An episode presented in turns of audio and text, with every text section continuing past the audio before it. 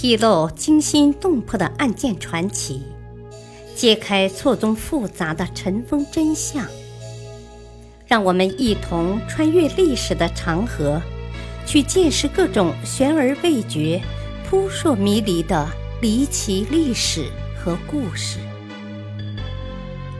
欢迎收听《古今悬案、疑案、奇案》，作者李晓东，播讲汉乐。太平公主不太平。谋逆是否真有其说？公元七一三年，即玄宗先天二年，据史书载，七月甲子，太平公主及岑山、萧志忠、窦怀珍谋反，伏诛。这一年的十二月庚寅，改元为开元。因而，亦有史书称这一事件所发生之时为开元元年。这一次政变，史书称为太平公主谋逆。事发三日后，公主被赐死于府邸。太平公主是否真有谋逆之事，还是其被杀另有缘由？应该说。起初，李隆基与姑母太平公主的关系是很好的，他们曾经是一根绳索上的两个蚂蚱，命运相连，并没有什么利害冲突，并在诛杀韦后一党的六月政变过程中，彼此支持，互相配合。但是天无二日，国无二主，英勇的李隆基如果成为皇帝。太平公主如何背后操纵权柄？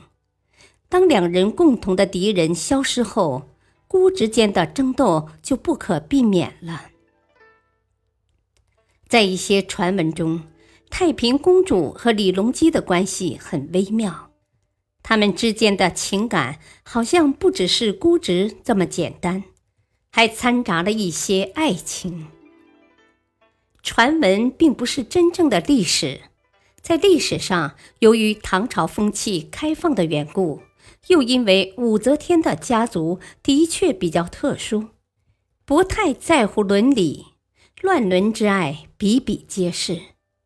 武则天的母亲杨氏可以和外孙子贺兰敏之私通，武则天的姐姐韩国夫人在丈夫死后和妹夫及唐高宗私通。并把自己的女儿也送进宫，侍奉舅舅，即唐高宗。武则天的侄子武三思与表嫂韦皇后私通，但从史料中还没有寻到太平公主与侄儿吕隆基之间情感纠葛的一丝痕迹。不过，他们围着权力而进行的你死我活的斗争却是真实的。从唐睿宗立李隆基为皇太子后，争斗就开始了。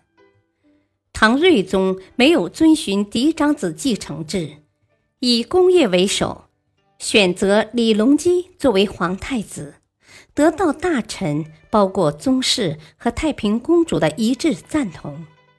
当时政局形势只能是睿宗当皇帝，隆基当太子，太平公主绝对不可能萌发当皇帝的意愿。但他认为李隆基没有多少从政经验，总会依照他的意图办事。不过李隆基自有自己的主张，而拥护太子的一批大臣，如姚崇、宋璟等认为。过去的朝政被外戚和诸公主干预的太厉害，强烈要求革除这种弊政，这样就触犯太平公主的私利。从此，太平公主就把太子李隆基看成了自己政治上的对手，很想利用自己的权势换一个容易控制的人取代他。李隆基当太子不到四个月。太子非长不当立的流言蜚语就传播起来了。制造这个舆论的当然是太平公主。在大造舆论声势的同时，太平公主也在不断扩充势力。她的支持者窦怀珍、萧志忠、崔实等都担任要职。面对太平公主咄咄逼人的结党营私活动，李隆基深感不安，姑侄之间的矛盾日益加深。左右羽林将军都投靠了太平公主。先天二年（公元713年），太平公主准备以羽林兵从北面，以南卫兵从南面起兵，废掉李隆基。在这种情况下，李隆基先发制人，首先诱杀左右羽林将军。然后迅速除掉了参与阴谋的宰相，太平公主本人逃入山寺，三日乃出，赐死于地。《旧唐书》卷八说道：先天二年七月三日，尚书左仆射窦怀珍、侍中岑毅、中书令萧志忠、崔实、雍州长史李进。左羽林大将军常元凯、右羽林将军李慈等与太平公主同谋，期以七月四日以羽林军作乱。可以看出太平公主的野心。唐睿宗在位的三年中，太平公主参与政治最深，这时的他大规模培植个人势力。试图效仿母亲武则天，干预政治，他的企图失败了。太平公主一生历经五朝天子，无数次大小宫廷政变，对当朝起的作用也越来越大。史书上记载的太平公主谋逆一事，确实有据可查。不过，女人干政。自从武则天开了先河之后，朝野上下对女人干预政治有一种本能的警惕。在这种大的社会背景下，任何女人干政的企图都是注定要失败的。为后安乐公主如此，太平公主也不例外。历史话外音。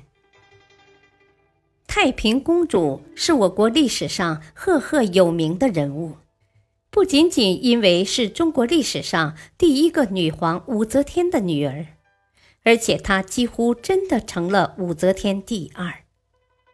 太平公主虽不乏心机和才干，也曾纵横捭阖得意一时，但终未能承传母志，位列九五。只是在史书上留下许多五颜六色的斑痕而已。感谢您的收听，下期再会。